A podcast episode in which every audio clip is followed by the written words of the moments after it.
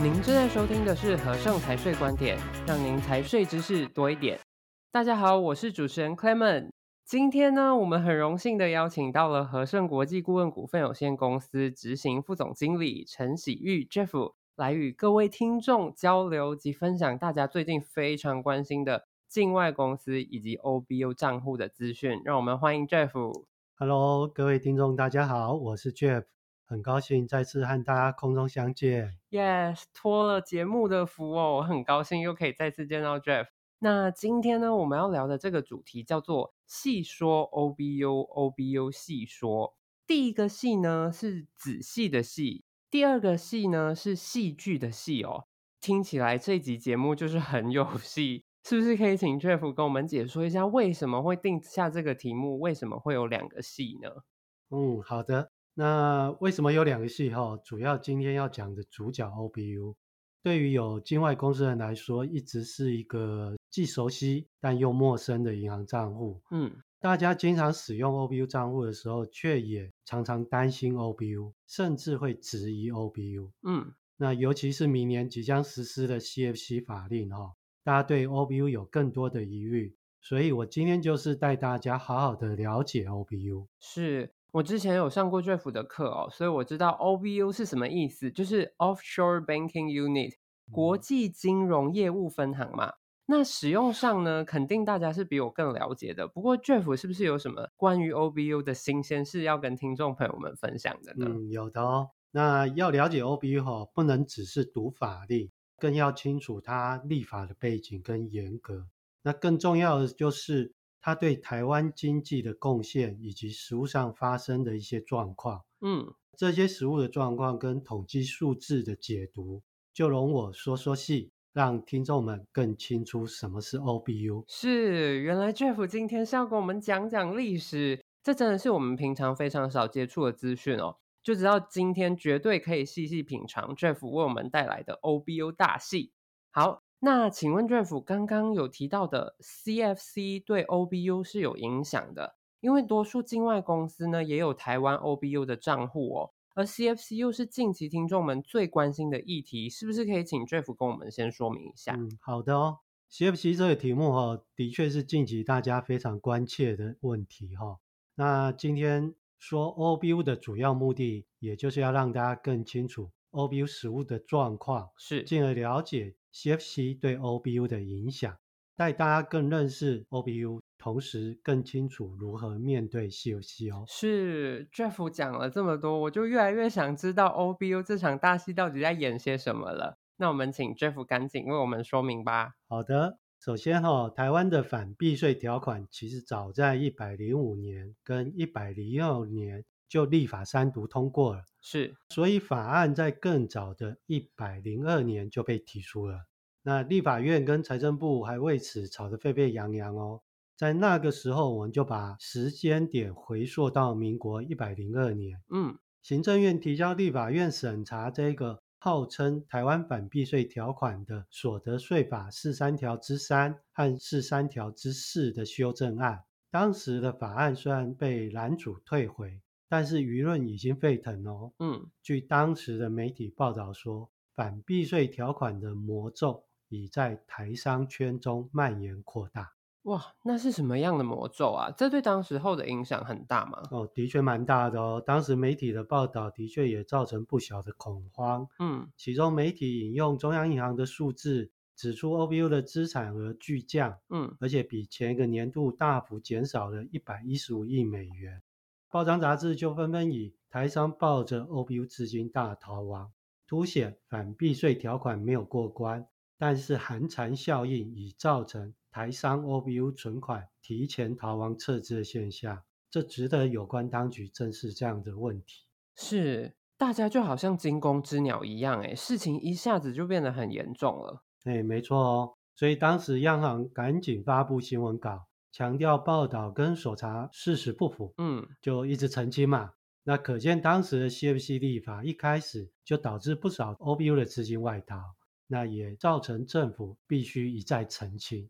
真的，Jeff 不说啊，我还不知道有这一段 历史诶，因为我一直以为 CFC 是近期才很夯的议题哦。那想必当时候把钱放在 OBU 越多的人，就是越想逃跑吧？Jeff，还有没有其他受关注的相关新闻事件呢？哦，当然有。一百零二年以后，又陆续发生报道所谓的 OBU 查税。嗯，当时的金管会主委曾明忠就亲上火线，声明说，自民国九十五年开始，从来没有任何一件财政部查 OBU 的案件。哦，所以 OBU 是不会被国税局查税的吗？呃，我相信民国一百零二年当时政府说没有，就是没有了。嗯，不过还是有不少人认为有啊。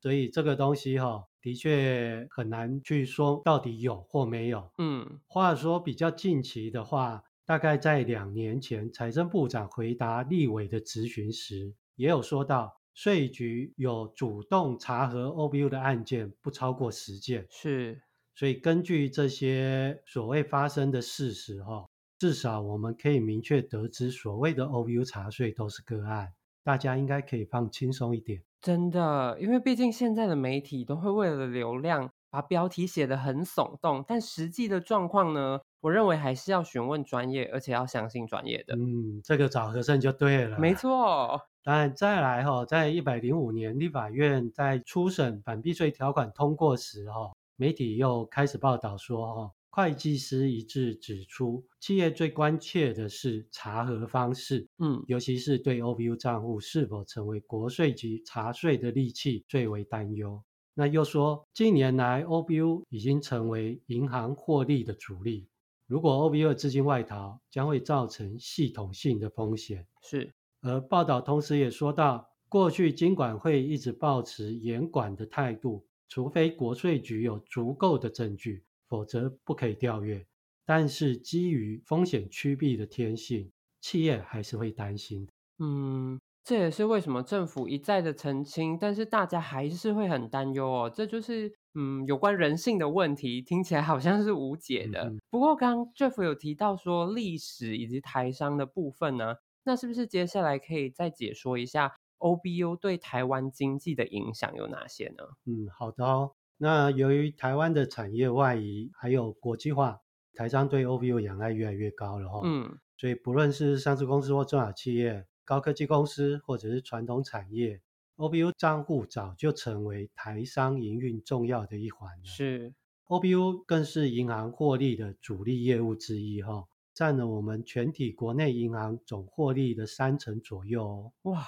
三成不少诶，大概就是苹果公司主力商品获利的概念。嗯、对呀、啊，很不错哈、哦。对，那我们就来看看 OBU 最新的获利概况。好，那依据金管会的统计，在去年就是二零二一年，OBU 的获利是下降的。嗯，它下降为八百六十亿元，比前一年度衰退了十三点七 percent。